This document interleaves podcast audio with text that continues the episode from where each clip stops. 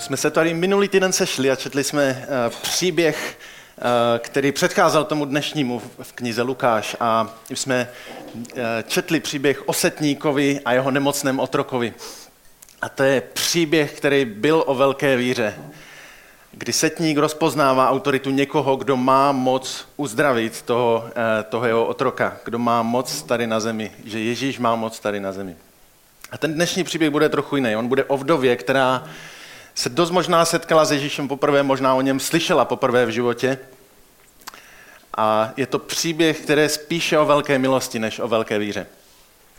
A je to příběh, který je do velké míry taky o smutku a radosti. Příběh o tom, že jestli je skutečné křesťanství odpovědí na zlo na tomto světě. Jestli smrt skutečně má poslední slovo nebo ne. A nevím, jestli jste z toho všimli, tak eh, bolest a utrpení na tomto světě je poměrně běžná, je, existuje celou lidskou historii, existuje dneska na světě. Není možné otevřít zprávy, abyste to neviděli.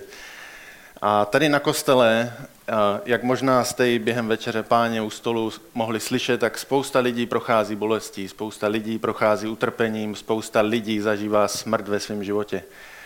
A, a často kvůli tomu pláčem. Pláčem, protože jsme přišli o něco, na co nám skutečně záleží. Eh, radovali jsme se, ale přišli jsme o někoho. A je to takový kliše, taková ta lidová moudrost, která se říká, člověk si málo kdy uvědomí, co má, dokud o to nepřijde, se říká. A každý den se probudíš a vše okolo je tak nějak stejný slunce vychází každý den, máš pořád schopnost vydělat si na jídlo, máš pořád střechu nad hlavou, máš pořád bezpečí, máš svůj církev, žijeme v zemi, kde, kde se žije skvěle. Když se podíváš na celý svět, tak v Česku je skvělá země, v které žít. A máme tady krásné hory, je tady, je tady pěkně.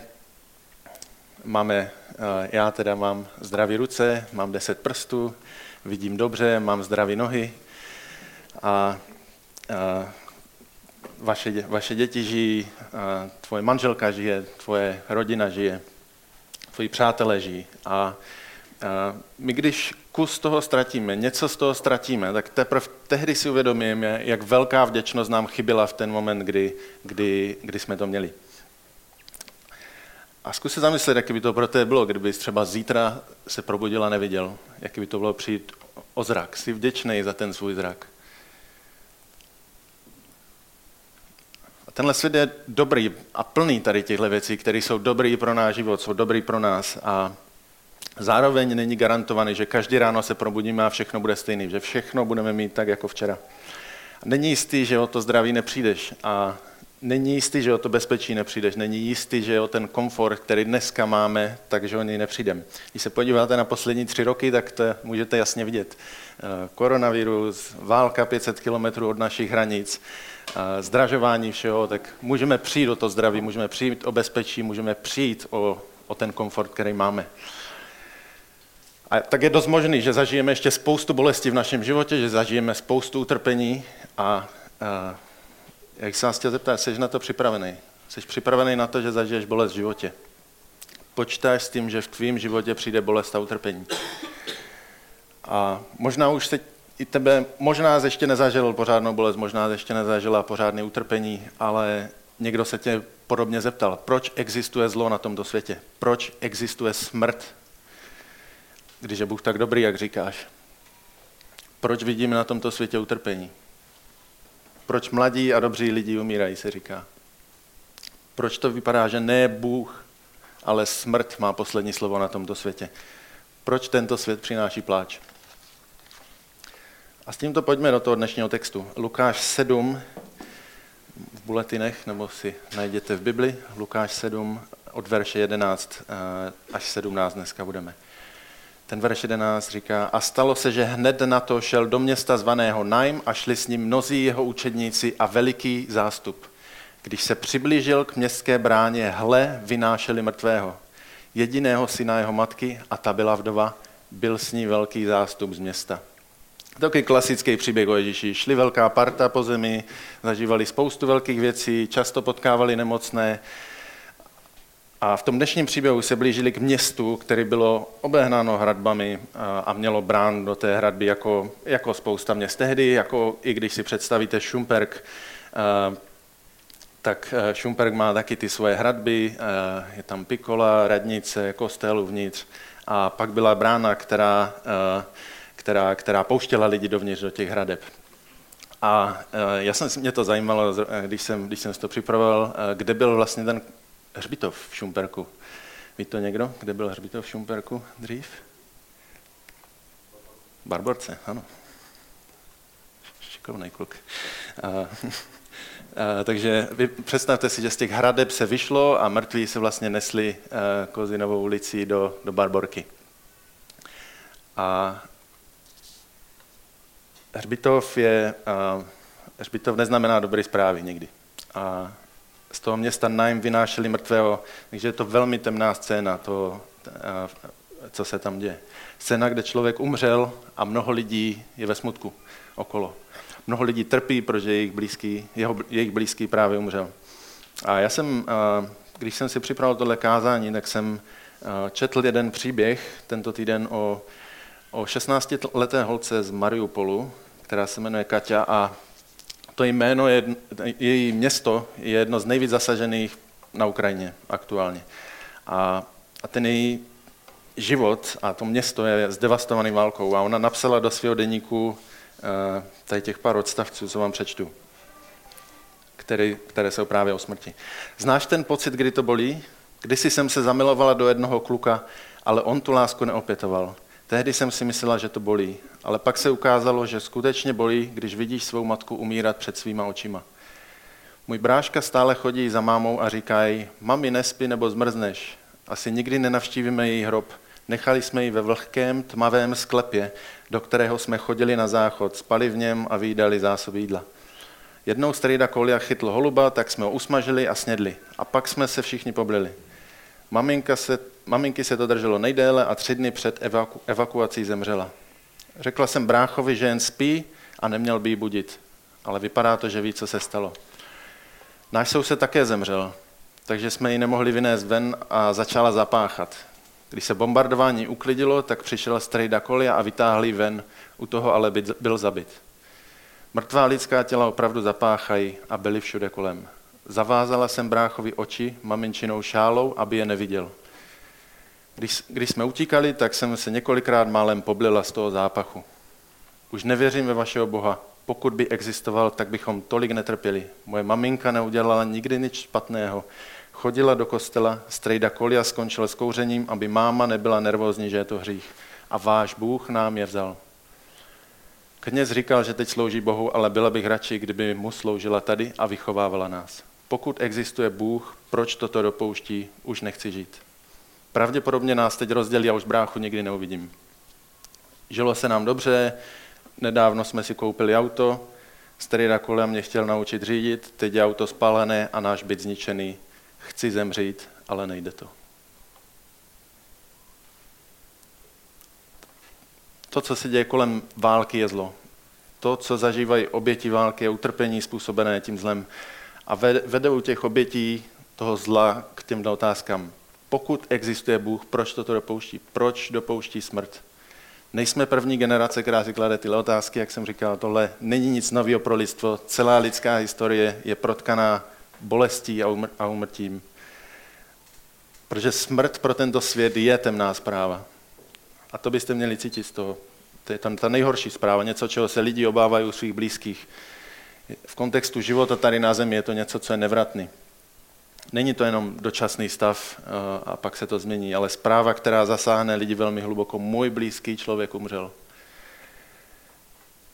A pak často lidi upadnou do deprese, přestanou jíst, přestanou mít radost, přestanou se usmívat.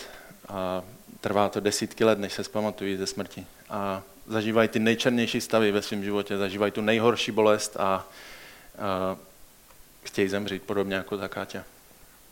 A i pro nás křesťany je smrt temná, nejenom, nejenom pro lidi, kteří nejsou věřící, i pro nás eh, je, je, je známkou temnoty, důsledek zla a hříchu na tomto světě. Eh, poslechni si Římanům 5.12. proto jako skrze jednoho člověka vešel do světa hřích a skrze hřích smrt, tak se také smrt rozšířila na všechny lidi, protože všichni zřešili. Smrt je důsledkem lidského hříchu. Smrt na tomto světě je důsledkem hříchu člověka, který si vybral svoji, vybral svoji cestu a odmítl Boha.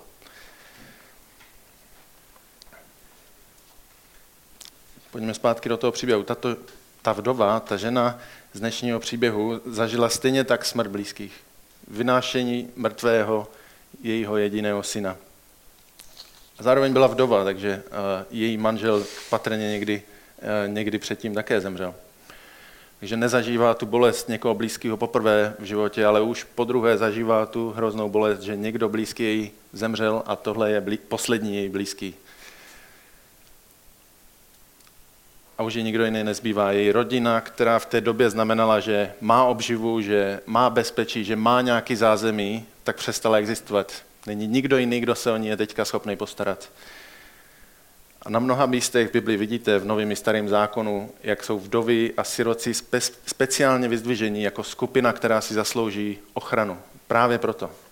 To proto, že neexistoval žádný státní sociální systém, že, eh, eh, který by se o ně postaral, když, eh, když, když se stanou vdovami, když se stanou sirotky a nemají jak si zajistit obživu, ale a tehdejší vdovy, obzvlášť starší, měli jenom málo možností, jak, jak se z tohohle dostat. Buď se mohli znovu provdat, což eh, s, s tím stářím a s vyšším věkem už nebylo možné, anebo žebrat na ulici.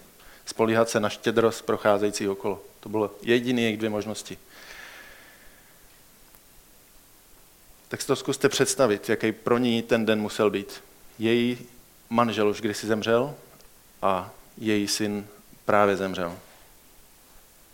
Takže to byl den, kdy ztratila posledního nejbližšího člověka z nejúžší rodiny. Čeká ji neznámo, protože eh, asi, asi ji čeká těžký život v chudobě a bude velmi zranitelná, protože jako žebrák na ulici eh, jste velmi zranitelní. A ona nemá důvod si myslet, že svého syna ještě někdy uvidí, ona nemá důvod eh, si myslet, že by někdy viděla svého manžela, protože smrt je konečná, smrt má poslední slovo v tom světě to je velký životní přesvědčení, nebo to je to životní přesvědčení, která velká část lidí v Česku má taky. Že smrt má poslední slovo. Že život skončí a pak už nic není. Že jen temnota a pláč, že neexistuje žádná jiná naděje po smrti.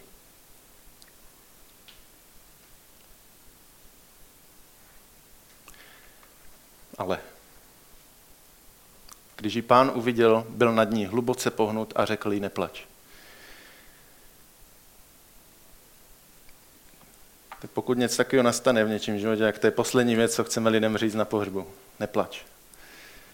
Možná to říkáme podobně lidem, když jsou ve stresu, nestresuj se. Nebo když se někdo bojí, tak mu říkáme, neboj se, to se, to se určitě nestane. Nebo rodiče říkají svým dětem, nebreč, nebo ti dám důvod. Ale tohle je jiný neplač. Ježíš nepřichází tak jako my. Pán ji uviděl a byl nad ní hluboce pohnut. A to, co doufám cítíš taky v tom příběhu vdovy a to, co cítíš, když slyšíš ten příběh té káti, je ta emoce pohnutí. Je lítost nad tím, že někdo musí procházet něčím tak hrozným.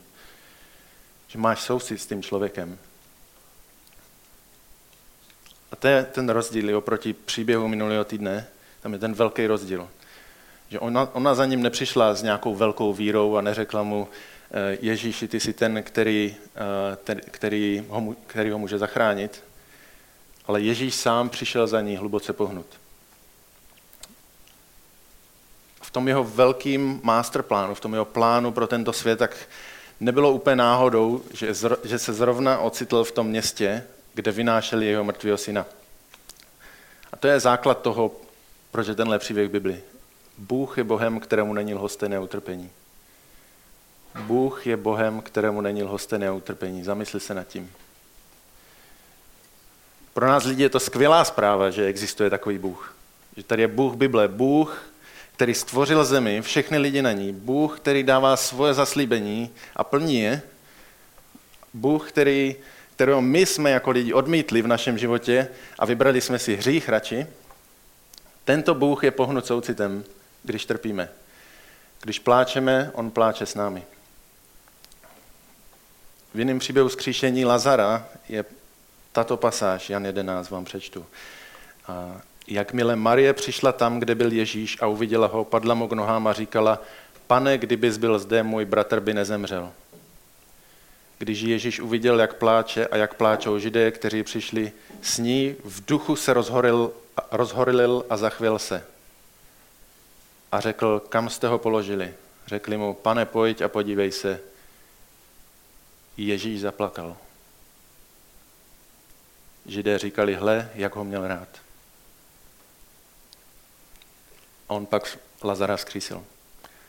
Ježíš Kristus a křesťanský Bůh je unikátní v tomhle světě.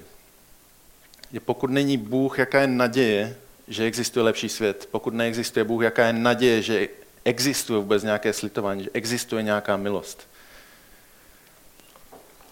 Pokud nikdo jiný nevládne nad smrtí, pak, vla, pak smrt vládne na tomto světě. A takový svět bez Boha je přesně tím, co je Bohu vyčítáno. Je světem plným utrpení, světem plným bolesti, je plný smrti, která je konečná odpověď, je plný smrti, která má poslední slovo a nemá žádnou naději. Jaká je naděje, pokud utrpení nemá žádný smysl? Žádná. Možná přemýšlíš teďka, jak to ale jde dohromady? Jak jde dohromady jeho soucit s tím, že dopouští utrpení? Já mu řeknu jeden takový příběh, eh, někteří z vás ho možná ode mě už slyšeli. Eh, jednoho dne farmářovi uteče jeho starý kůň, se kterým obdělává pole. Jeho soused mu říká, to je smůla, že ti utekl, co? On mu povídá, co já vím, jestli je to smůla nebo štěstí, kdo ví. O týden později se ten kůň vrátí a přivede sebou stádo dalších koní. Jeho soused mu blahopřeje a říká, to ale štěstí, že máš všechny ty koně. On mu odpovídá, co já vím, jestli je to smůla nebo štěstí, kdo ví. Později se farmářův syn snaží jednoho z těch divokých koní osedlat a ten ho kopne a zlomí mu nohu. Soused mu říká, to je ale smůla, co? On mu odpoví, co já vím, co je smůla a štěstí, kdo ví. A pár týdnů poté vesnici prochází armáda a rekrutuje každého mladého bojeschopného muže. Když se podívají na toho syna se zlomenou nohou, tak si řekli, necháme ho tam. A farmář si řekne, co já vím, jestli je to smůla nebo štěstí, kdo ví.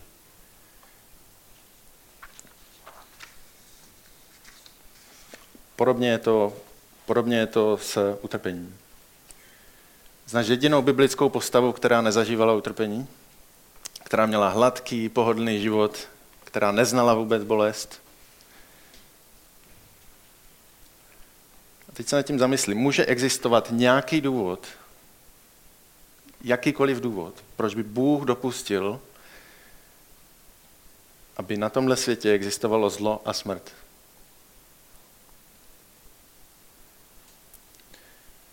Ta Bible totiž je skrz na skrz protkaná příběhy, které jsou přesně o tomto. Existuje smysl utrpení, existuje smysl bolesti, existuje boží plán, který je naplněn.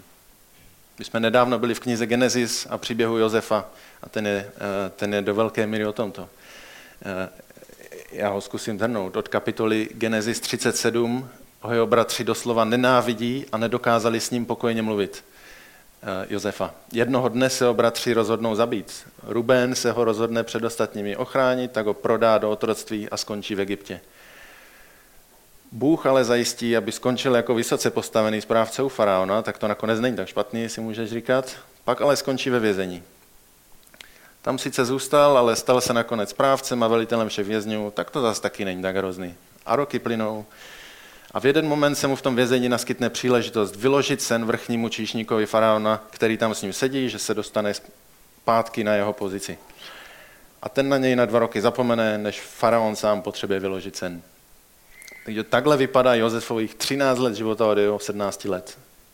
Zrazen, zmlácen, prodán do otroctví, povýšen, uvězněn, povýšen, zapomenut, povýšen. Takhle vypadá boží plán pro Josefa. V té kapitole eh, pak v Genesis 41 je jedna věc velmi zjevná. Bůh faraonovi oznámil to, co bude dělat. Bůh faraonovi ukázal, co bude dělat.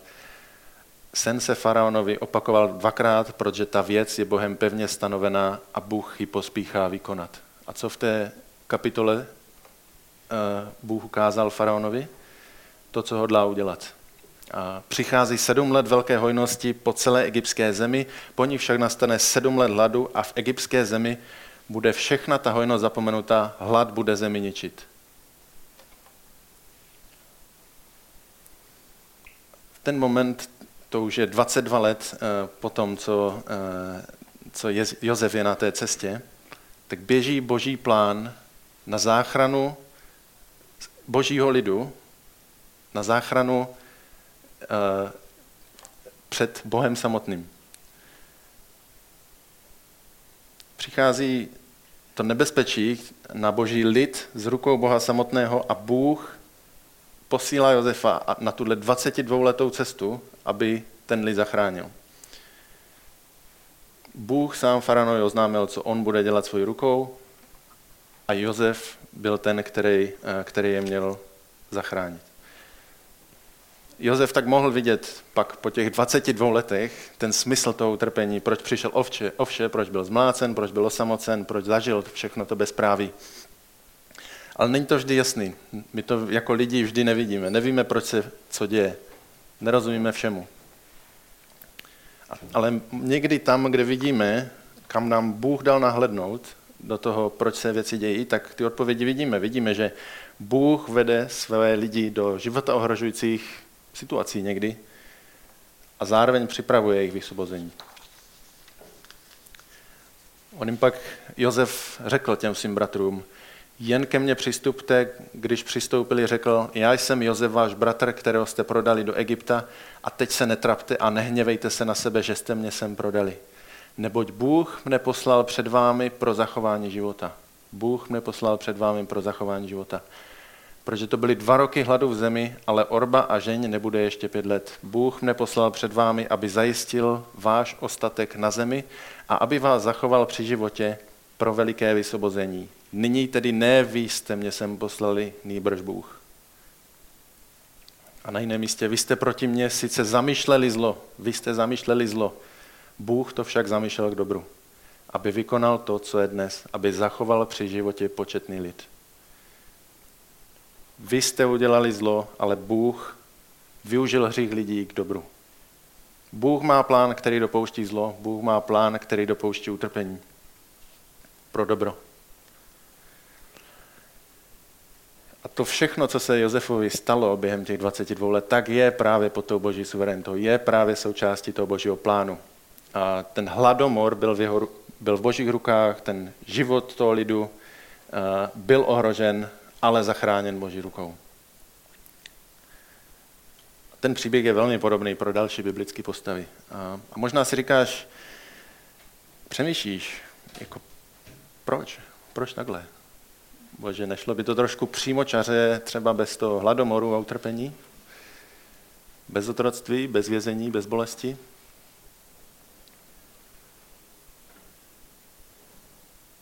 A jsou dobré otázky, to jsou uh, otázky, které nejsou jednoduché, jsou otázky, které jsou těžké. A, a já na ně odpovím druhým takovým biblickým příběhem, nebo post, druhou biblickou postavou, kde lidé zamýšleli zlo a Bůh to však zamýšlel k dobru.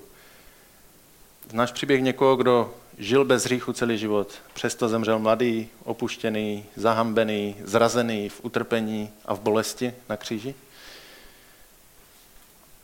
Pokud Bůh vystaví svého vlastního syna takové bolesti, aby dal věčný život nám, tak je důvod se domnívat, že ta, nějaký důvod pro to existuje, že tohle je ta nejlepší cesta.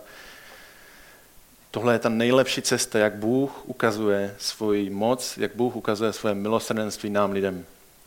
Bůh dopouští utrpení, protože má vyšší plán pro tenhle svět. To je ten, a já znovu zopakuju, že ten jediný svět, ve kterým utrpení má smysl, ve kterým utrpení má smysl, je ten svět, ve kterým je Bůh. Naopak svět, ve kterým Bůh neexistuje, tak je ten, kde utrpení nemá odplatu, kde trpící nemá vysvoboditele a smrt má pořád poslední slovo.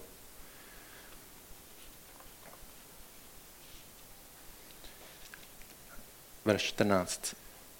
Pak přistoupil a dotkl se Már. Ti, kteří je nesli, se zastavili. Řekl, chlapče, pravím ti, probuď se. A tady se nám před očima přehrává ten jeho plán. Proč ten mladý kluk zemřel?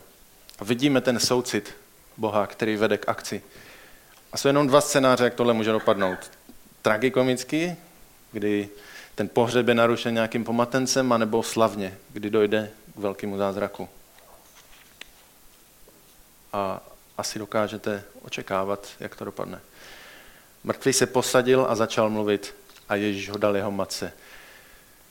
Ježíš Kristus má autoritu nad smrtí na tomto světě. Je ta pravá autorita. Jen on jako ta pravá autorita může říct, ty se probuď. Smrt už na tomhle světě nevládne. Smrt už nemá poslední slovo. Je tady někdo jiný, kdo má tu autoritu. Je tu ten, který skrze milost vládne. Ten, který dává věčný život, Ježíš Kristus. On řekl, chlapče, pravím ti, probuď se. Mrtvý se posadil a začal mluvit a Ježíš ho dal jeho matce. Proč je to důležité pro nás tohle číst? Proč my tohle musíme vědět? Co se stalo 2000 let tam zpátky? Protože ta milost, která obživila toho mrtvého, tak je ta stejná milost, která vzkřísila tebe, pokud věříš v Ježíše Krista. Ten příběh, byl stejně tak, ten příběh by stejně tak mohl být o tobě. Tebe nesou mrtvého. My jsme byli mrtví, mrtví v našem hříchu. A bez jakékoliv naděje směřující do záhuby. A Bůh plný soucitu vstoupil do našeho života, změnil naše srdce a vzkřísil nás. Už nejsme mrtví, ale živí pokud jsme v Kristu. Už není temnota, ale světlo. Už není beznaděj, ale milost, kterou jsme byli vysvobozeni. Už není smrt pro ty, co jsou v Kristu. A přečtu se Feským dva kousek. Eh, také vás vzkřísil, když jste byli mrtví pro svá provinění a pro své hříchy. V nich jste kdysi žili podle věků tohoto světa, podle vládce mocnosti vzduchu, ducha, který nyní působí v synech neposlušnosti. Mezi nimi jste kdysi, eh, jsme kdysi i my všichni žili v žádostech svého těla, dělali jsme to, co se líbilo tělu a mysli a tak jsme byli svou přirozeností dětí hněvu, tak jako ostatní. Ale Bůh, ale Bůh bohatý v milosrdenství pro svou velikou lásku, kterou nás miloval, i když jsme byli mrtví pro svá provinění, obživil nás spolu s Kristem, milosti jsme zachráněni a spolu s ním nás probudil k životu a spolu posadil na nebeských místech v Kristu Ježíši. Aby ukázal v budoucích dobách oplývající bohatství se v své milosti v dobrotě k nám v Kristu Ježíši. Neboť jste zachráněni milostí skrze víru a ta záchrana není z vás, je to boží dar. Není na základě skutků, aby se nikdo nechlubil. Vždyť jsme jeho dílo, stvoření v Kristu Ježíši k dobrým skutkům, které Bůh předem připravil, abychom v nich žili. jsem předtím říkal, že Bůh je Bohem, kterému není lhostejné utrpení a tohle je základ toho, proč je tento příběh Bibli. A ten dům, který na tom ještě postavíme, tak je to, že není mu lhostejné utrpení a skrze svou moc jedná v bolesti pro svůj dobrý plán. Skrze svou moc jedná v bolesti pro svůj dobrý plán. Věříš tomu? Věříš tomu, že to tak je? Věříš tomu, že On je odpověď na utrpení, že On je odpověď na všechny bolesti tohoto světa.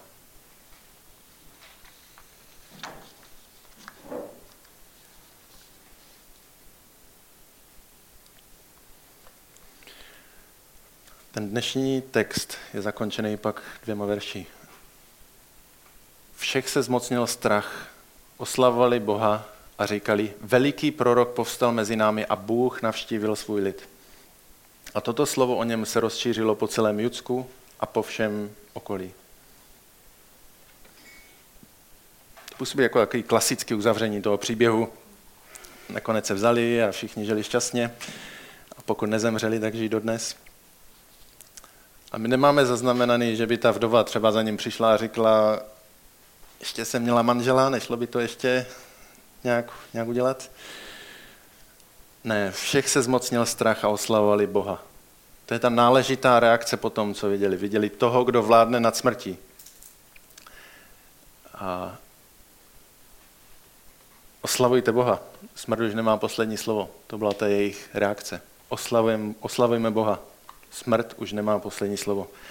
Ta temná zpráva, kterou zažívali celý život, tak byla nahrazena dobrou zprávou. Žijeme ve světě, kde milost má větší moc než smrt. Žijeme ve světě, kde milost má větší moc než smrt. A toto slovo o něm se rozšířilo po celém Judsku a po všem okolí. Lidé šli a mluvili o té moci, která zachránila jednoho mládence. O tom zázraku, který zachránil jeho život. Bych se chtěl zeptat tebe, jaká je tvoje reakce. Jak reaguješ na to, že smrt už nemá poslední slovo v tvém životě? Že tady někdo, kdo svou milostí zachránil tvůj život. Že tady někdo, kdo ti řekl, probuď se, a tím tě vzkřísil z mrtvých. Jsou lidi okolo nás, kteří to tak nemají, pro který smrt je pořád poslední slovo. Smrt má poslední slovo. To například ta Káťa z toho příběhu, který jsme četli.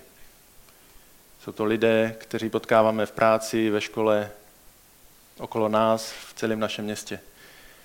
My máme tu dobrou zprávu, že Bůh pracuje jinak.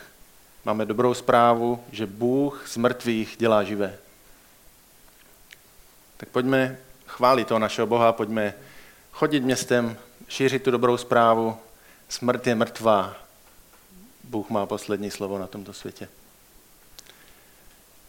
Já se ještě pomodlím a můžeme, můžeme chválit.